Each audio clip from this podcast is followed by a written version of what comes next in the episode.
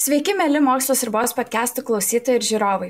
Šiandien su jumis ir vėl sveikinuosi aš, Mokslos ribos žurnalistė Elizabet Baržanskytė. Jie sudaro beveik 50 procentų žmogaus DNR. Jie lemia žirnių raukšlėtumą ir gali lemti bakterijų atsparumą antibiotikams. Jie skatina evoliuciją, bet ir sukelia tokias ligas kaip hemofilija. Seniau jie buvo vadinami šokinėjančiais genais, nuo šiandien dar yra žinomi kaip transpozonai arba judrėjai genomo elementai.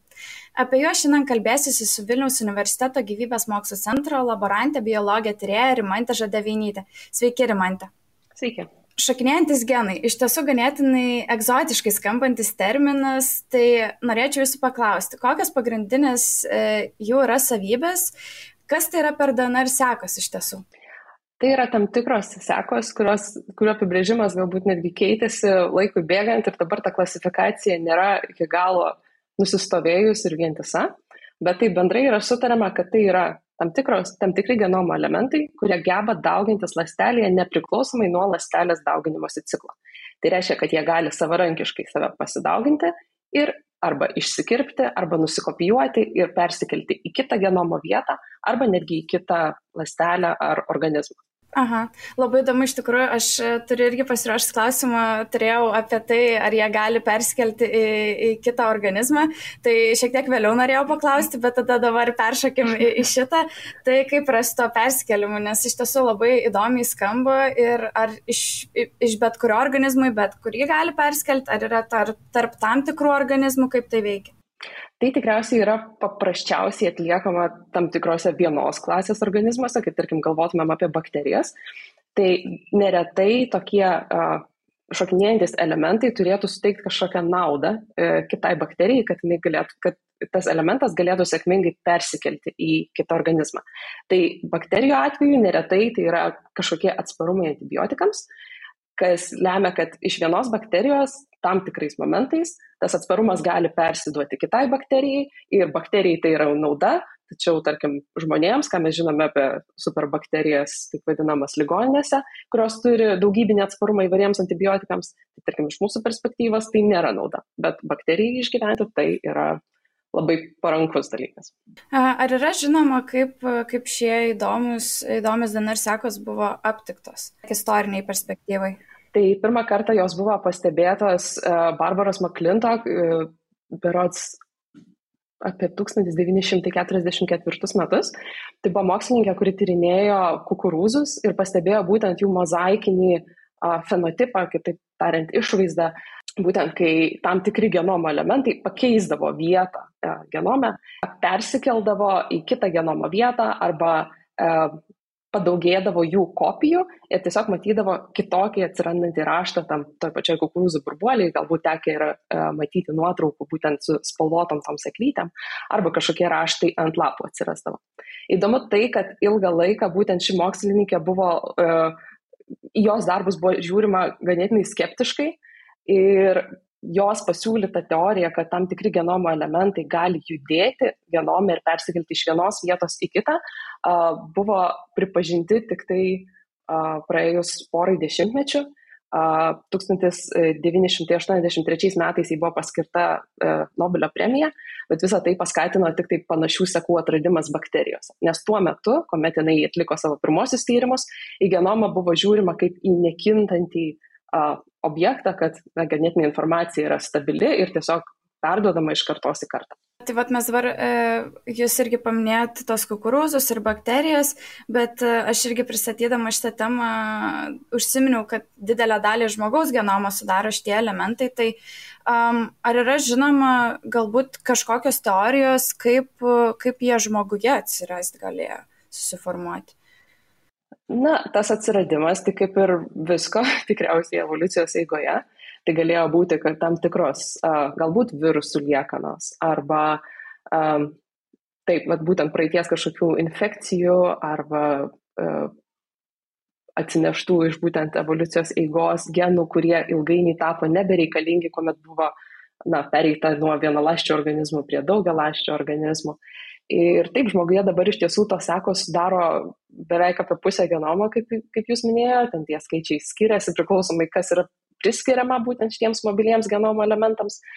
Bet iš tiesų įdomu tai, kaip e, visi tie kaip žmogaus ir aukštesnių kariotų organizmai iš tiesų tvarkosi su tomis sekomis, nes nereiktų įsivaizduoti, kad mūsų genomas nuolatos e, subyra į dalelės ir atsistato vėl, nes egzistuoja labai daug mechanizmų, kurie tiesiog nuolatos slopina e, tą nenorimą, e, nenorimą genomo e, skaldimasi ir lipdimasi vėl iš dalelių nes, kaip galime įsivaizduoti, jeigu vis, visas genomas nuolatos iškristų ir įsistatinėtų bet kur, tai yra labai didelis šansas, kad būtų pažeidžiami ir kažkokie svarbus genai ar reguliacinės sekos.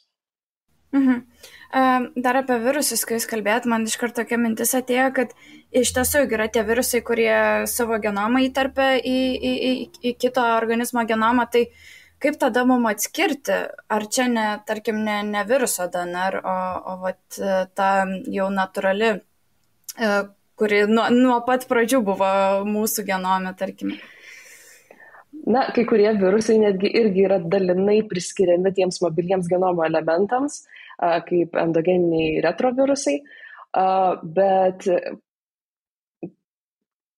vienas iš tokių, e, nežinau, apibrėžinčių vienas iš tokių um, aspektų, apibrėžiančių būtent mobilius genomo elementus, tai dažnai yra sakoma, kad jie yra paveldimi, tai reiškia, kad tie pokyčiai gali įvykti, tarkim, uh, ką tik užsimesgusiose lastelėse ir kad vėliau lasteliai besidalinant tie pokyčiai yra perdodami. Tai matyt, tam tikrais atvejais virusai galėtų irgi tapti, bet uh, tais mobiliais genomo elementais. Bet įdomu tai, kad dažnai jie patampa mobiliais genomo elementais, kuomet įsistatė, jie praranda kažkokią savo reguliacinę seką ar kažkokią dalį, kur, pavyzdžiui, jie ne, nebegali patys be išorinės pagalbos toliau replikuotis ar na, daugintis ir sklisti ir sukelti kažkokias infekcijas. Dar, kol, kai rašiausi pokalbį, tai šiek tiek skaitinėjausi ir, ir radau vieną straipsnį E, kur būtent e, tyrė tokių dabar galvoju, tvenkinyje pagyvenančio mikroorganizmo oksitrichą, tuos transpozonus ir, ir buvo, žodžiu, nustatyta, kad e, jeigu jie yra pašalinami tam tikrose sferose, tai organizmas iš tikrųjų jis nebeišsivysto ir jis e, nebegali išgyventi. Kaip yra su kitais organizmais? E, gal yra kažkas žinoma, ar kiek svarbus išgyvenimui yra transpozonai kitiems organizmams? Na, iš tiek, kiek man teko domėtis, tai oksidrika tikriausiai buvo vienintelis, kur buvo tai va, griežtai pasakyta, kad, na, bent jau kol kas yra griežtai ištirta, kad be šių sekų išgyventi negalima, uh, negali. Uh, tuo tarpu, žiūrint į kitus organizmus, uh, tikriausiai būtų labai priklausytų nuo to, apie kokį organizmą kalbame. Nes, tarkim, jeigu žiūrėtume į bakterijas, tai kaip na, nėra visuotinė taisyklė, bet, sakykime, tendencija yra, kad bakterijose šitų mobilių genetinių elementų yra kiek mažiau, nes bakterijų genomai yra nedideli ir jos tiesiog stengiasi išlaikyti tik pačius svarbiausius išgyvenimui genus. Tuo tarpu augalų arba žmogaus organizme tų tarpgeninių regionų ar kažkokių tai kažkokių papildomų sekų yra ganėtinai nemažai kas lemia, kas rodo, kad galbūt jos netiek ir trukdo. Mhm. Kokios yra transpozonų pagrindinės rūšis? Nes kiek žinau, yra skirtingų rūšių jie, tai norėtųsi šiek tiek apsibriežti įdomumo dėlį tai, kaip evoliuciškai jie pasiskirsta ir išsivystė. Tai klasifikacija yra ganėtinai plati, bet, sakykime, yra pagrindiniai du tipai. Tai yra vadinami arba DNR, pirmos klasės arba antros klasės um, tie mobilieji genomo elementai, tai kur pirmai klasiai priklauso uh, per RNR tarpininką uh, plintantys, o antrai klasiai kaip DNR. Tai šiek tiek detaliau apie tai, tai pirmos klasės transpozonai arba mobilus genomo elementai plinta, kuomet iš jo genome esančio srity, kai jo genome esantis sritis yra nurašoma į RNR transkriptą Ir tuomet atvirkštinės transkriptazės pagalba, tai tokio fermento, kuris geba konvertuoti RNR atgal į DNR, yra paverčiama nauja kopija, kuri įsistato į kitą šeimininko e, genomo vietą arba persikelia į kitą organizmą. Tuo tarpu antros klasės e, transpozonai yra tokie, kurie, e, kurie keliauja kaip e, DNR seka, tai dažnai tai yra e, tiesiog genomo fragmentas, kuris geba na, e, savo dažnai koduojamų baltymų pagalba išsikirpti ir persikelti į kitą vietą. Ir tuomet arba, vieta, arba į pirmąją vietą jis yra atstatomas dėl vykstančios homologinės rekombinacijos, kuomet lastelė dalinasi, arba jis tiesiog pakeičia savo vietą ir taip jo, sakykime, tuo momentu genome ta kopija nepasidaugino, tiesiog persikelia į kitą vietą. Tai man čia dabar taip susidėlioja galvoj, kad galim būtų išskirti um, tokias judėjimo rušis, kaip, uh, tarkim, pirma tai būtų, tu nukopijuoji ir įklijuoji, tai copy and paste, ir tada yra tas cut and paste, kai tu iškerpi ir įklijuoji. Taip. Taip. Tai ar yra žinoma, kodėl jie juda apskritai? Kam to reikia? na tai duoda kažkokį tai, na, čia sakykime, galbūt iš loginės perspektyvos labiau, bet tai duoda tam tikrą pranašumą evoliucijos perspektyvai. Tai todėl, kad kiekvienas genomo judėjimas iš esmės gali lemti tris, tris galimus efektus. Tai gali būti neigiamas poveikis, neutralus poveikis arba teigiamas poveikis. Tai neigiamo poveikio atveju, tarkim, jeigu kalbėtume apie paprastesnį organizmą, tarkim, bakterijų populiaciją, tai jeigu kažkoks genomo elementas persikelia iš vienos bakterijos į kitą ir įsiterpia į kažkokį svarbų geną, bakterija žūna. Šis poveikis neišsilaiko tiesiog bakterijos populiacijoje kažkoks fragmentas gali išsikirti ir įsistatyti kažkokį tarpgeninį regioną, tai sakykime, yra kažkokia sritis tarp kažkokių svarbių elementų, bet nepaveikianti jų pačių. Tai toks poveikis gali išsilaikyti, tačiau jisai neduoda realiai jokios naudos, bet to pačiu ir nedaro žalos. Ir paskutinis atvejis yra, tarkim, jau pradžioje minėtas antibiotikų atsparumas, kur, pavyzdžiui, jeigu bakterija dėl įsiterpimo įgauna kažkokį tai pranašumą, tas, e, tas požymis tikėtina išsilaikys populiacijoje ir bakterija jį išlaikys dalindamasi tol, kol natūraliai kažkokių tai išorinių stresorių ar kažko iššauktas tas, tas pats mobilus genomo elementas vėl, sakykime, išsikirps ir persikels į kitą vietą ar į kitą organizmą. Jūs paminėjot, kad judrėjai genomo elementai a, gali sterpti į bakterijų genus ir tuomet iš tiesų, iš, iš tiesų tai a, yra letalu bakterijai ir jį žūsta. Tai norėtųsi kalbėti ir apie šitoje vietoje, apie gyvūnus, galbūt apie žmonės. Ar aš būsiu teisi, sakydama, kad a, toks įvykis, kai transpozonas arba judrusis genomo elementas įsiterpia į paprastą geną, pastovų geną žmoguje, tarkim, žmogaus genome, tai gali būti sėtina su tam tikromis, tam tikrų lygų išsivystimu, būtent žmogaus atveju. Kaip pavyzdžiui, vienas iš pavyzdžių, aišku, buvo ta hemofilija, kurią aš minėjau. Taip, iš tiesų gali būti taip, tai dėl mobilių genomo elementų dažnai spėjama, kad ir e, tam tikri vėžio tipai išsivysto, Ir taip pat yra kalbama apie neurodegeneratyvinės lygas, kurios kyla dėl padidėjusio mobilių genomo elementų judėjimo uh, lastelėse. Bet, na, kaip žinia, tai dalinai gali būti nulemta genetinių faktorių, bet neretai yra būtent sąlygojama uh, kažkokių išorinių veiksnių, tam tikrų stresorių, uh, kurie, kurie lemia, kad tie, tie elementai, kurie šiaip organizmo yra pakankamai sėkmingai nutildomi ir laikomi stabiliai tam tikrose vietose, kad jie staiga pradėtų judėti ir kelti kažkokį pavojų.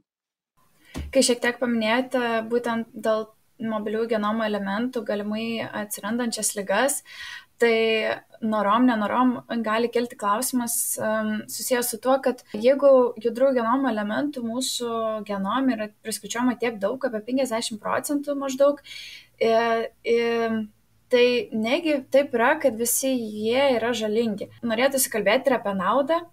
Tai um, kuo judrėjai genomo elementai gali būti naudingi? Jų judėjimas kuo gali būti naudingas?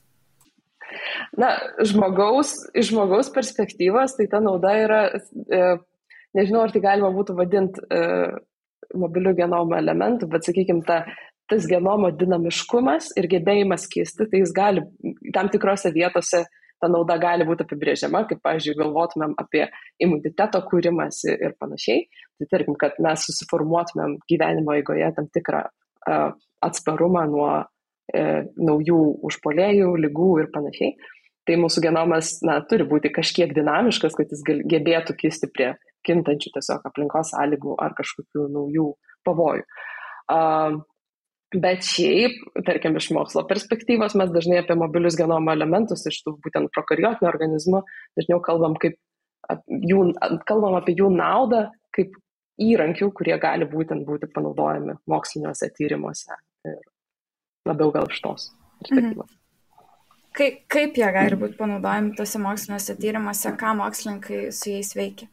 Šie elementai gali būti panaudojami tyrimuose, kuomet e, yra stebimas, tarkim, buvo atliekami e, vėžio vystimosi tyrimai, nes dar prieš išpopuliarėjant genų žirklių technologijai, kuri dabar yra gan plačiai taikoma e, siekiant išveiklinti įvairius genus, buvo naudojami tokie na, transpozonų skrynai, angliškai vadinami, tai tam tikri na, tyrimai, kuomet yra siekiama išveiklinti tam tikrus genus, siekiant išsiaiškinti jų svarbą tam tikram procesui. Nes na, dažniausiai lastelės visumos taip stebėti pavieniai neišeina. Tai ką mes bandom daryti, tai dažnai paveikia kažkokią konkrečią vietą ir žiūri, ar jinai turi įtakos tyriamam procesui ar ne. Neseniai ir mūsų grupėje buvo tyriamas transpozonų, na, tokie insercinių sekų, kurios yra randamos bakterijose ir yra žinomi kaip mažiausi uh, mobilieji genomo elementai apskritai. Baltymas TNPB, kuris ilgą laiką buvo nežinomas, ką jis daro ir apskritai kokia yra funkcija ar reikšmė tiek toms sistemoms, tiek bakterijoms.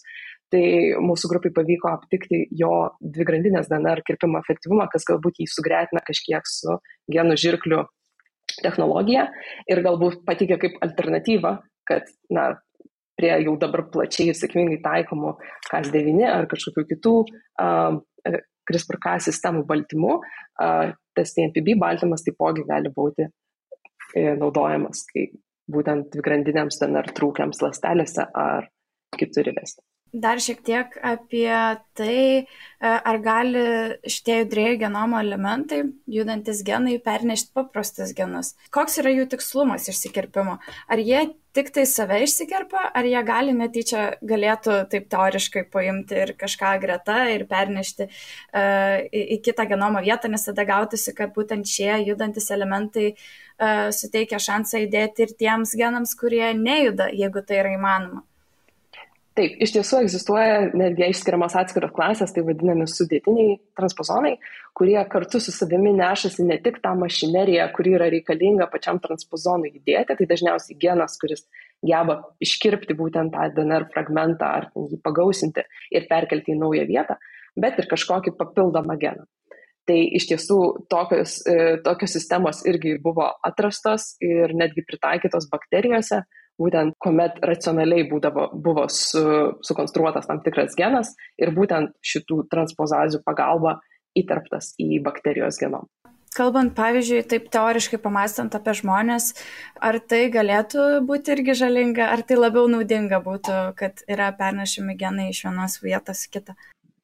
Jeigu pavyktų tai daryti racionaliai ir tiksliai, tai būtų tikrai naudinga, nes dabar, pavyzdžiui, galvojant apie genomo redagavimo sritį apskritai, tai dažnai yra kliaujamas būtent lastelės DNR pažaidų taisymo mechanizmais, kuomet yra siekiama įvesti kažkokią tikslinę mutaciją, na, kažkokį tikslinį pakeitimą, e, tai būtent dažniausiai yra pasitelkiamos tam tikros genų žirklę, sakykime taip, kuomet DNR tam tikroje vietoje yra perkerpama ir tuomet yra kliaujamasi homologinė rekombinacija, kad įsistatytų kažkoks tai mūsų norimas fragmentas.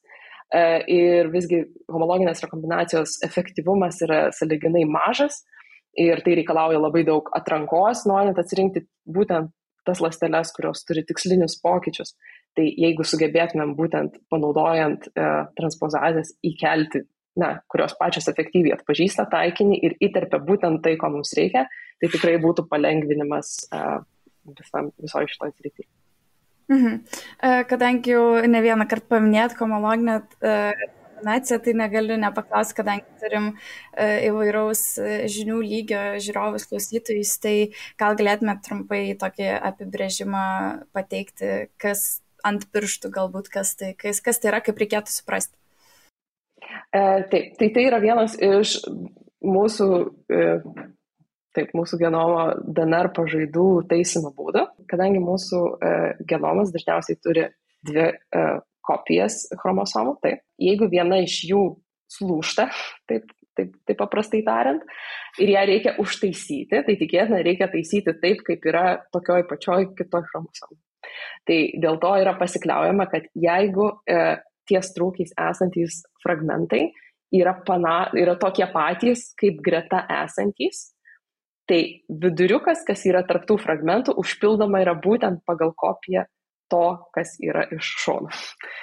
Tai gerai, tada dar pagalvojau apie tokį dalyką, jeigu jie geba save kopijuoti, tai ar gali tai būti kažkada ateityje evoliucijos perspektyvai, kad jų labai daug prisikopijuos ir iš esmės jie užims dar didesnę dalį genomo, nei dabar yra nustatoma. Ir iš vis, pavyzdžiui, nes genai tai užima tik tai 2 procentus, apie 2 procentus mūsų DNR, tai e, ar gali tai būti, kad tie transpozabilieji judrėjai elementai išsiplės ir užims jau visus tos 98 vietoj 50, pavyzdžiui, ar, ar tai nelabai įmanoma? Iš tiesų sunku pasakyti, nes visuomet tikriausiai yra balansuojamas tas naudos, žalos ir neutralumo e, klausimas. Dėl to, kad iš esmės kiekviena papildoma seka, kur galbūt reiktų galvoti iš tos pusės, o kodėl bakterijos nepalaiko visų šitų genų, nors atrodytų, o kuo, jom, kuo, jos, kuo jie joms trukdo. E, bet viskas atsiriamia į tai, kad kiek resursų organizmui reikalauja na, palaikyti būtent tuos genus. Tai, sakykime, bakterijos yra efektyvesnės išmesti tai, ko joms nereikia, kitaip negu aukštesnėje eukariotai, nes mes matyt vis dar laikom kaip saugyklą, kad o jeigu prireiks. Bet e, reiktų galbūt galvoti iš tos pusės, kad, tarkim, kiekvienas išsikirpęs e, fragmentas nebūtinai pasiekia savo taikinį ir į jį įsistato. Tai, kad ta tendencija, kad tos sekos vienareikšmiškai daugės, na, jų procentinė dalis genomuose didės, tikriausiai negalima būtų sakyti, kad tai yra na, tai tiesioginė priklausomybė šio klausimu. Gerai, iš tikrųjų turiu dar vieną klausimą apie irgi galbūt susijęs su, su, su skaičium, su kiekiu tų uh, judrių elementų genome. Ar gali būti stebima kažkokia koreliacija tarp genomo dydžio ir, ir to, kiek yra tenais tų judrių elementų? Ar tai nesusiję? Šiek tiek gali būti, bet toli gražu ne, ne vienareikšmiškai. Todėl, kad jeigu galvotumėm, kad, yra, kad bakterijose, tarkim, jų turėtų būti mažiausiai, yra pastebėta, kad yra bakterijų, kuriuose beveik iki 30 procentų sudaro būtent šios sekos. Su aukštesniais uh, uh, eukariotais, taip, ta dalis yra didesnė, bet tai ne visiškai tiesiogiai uh, priklauso nuo genomo dydžio. Bent jau iš to, ką man teko skaityti pastaruoju metu. Mhm. Na, iš tikrųjų, nemažai čia mes visko išsiaiškinam šiandien. Galbūt, e, va, iš vis e, žiūrovom ir klausytam bus e, labai didelė naujiena, kad a, mes turim ir tokius šokinėjančius genus, a, kur, apie kuriuos iš tikrųjų nelabai yra a, kalbama ir, ir labai mažai žinių yra pateikiama šiek tiek išėjus iš to mokslinio pasaulio burbulo plačiai visuomeniai. Tai tikiuosi, kad šita informacija bus naudinga. Ir tuomet pokalbį prieartėjus prie pabaigos labai noriu padėkoti savo pašnekoviai Vilniaus universiteto gyvybės mokslo centro laborantį biologijai tyrėjai Rimantį Žadavinytį. Ačiū labai už skirtą laiką ir, ir pasidalintas žinias. Primenu, kad su jaunaja mokslininkė šiandien aptarėme vieną įdomiausių iš tiesų genetikos mokslo fenomenų, tai yra šakinėjančius genus, kaip jie buvo aptikti, e, kokiamis savybėmis pasižymi, kaip juda mūsų DNR ir kada jie mums yra naudingi, o kada gali būti kaip tik žalingi. O dabar taip pat norėčiau padėkoti tradiciškai ir mokslas ir buvo žiūrovams bei klausytojams. Ačiū, kad mus palaikote ir iš tiesų tiek metų esate kartu. Na ir taip pat primenu, kad iš Patreon platformos išsikraustėme į Contribui tad turint norą paremti mus e, dabar galite padaryti būtent ten. E, ačiū visiems klausysiams ir iki kitų kartų. thank you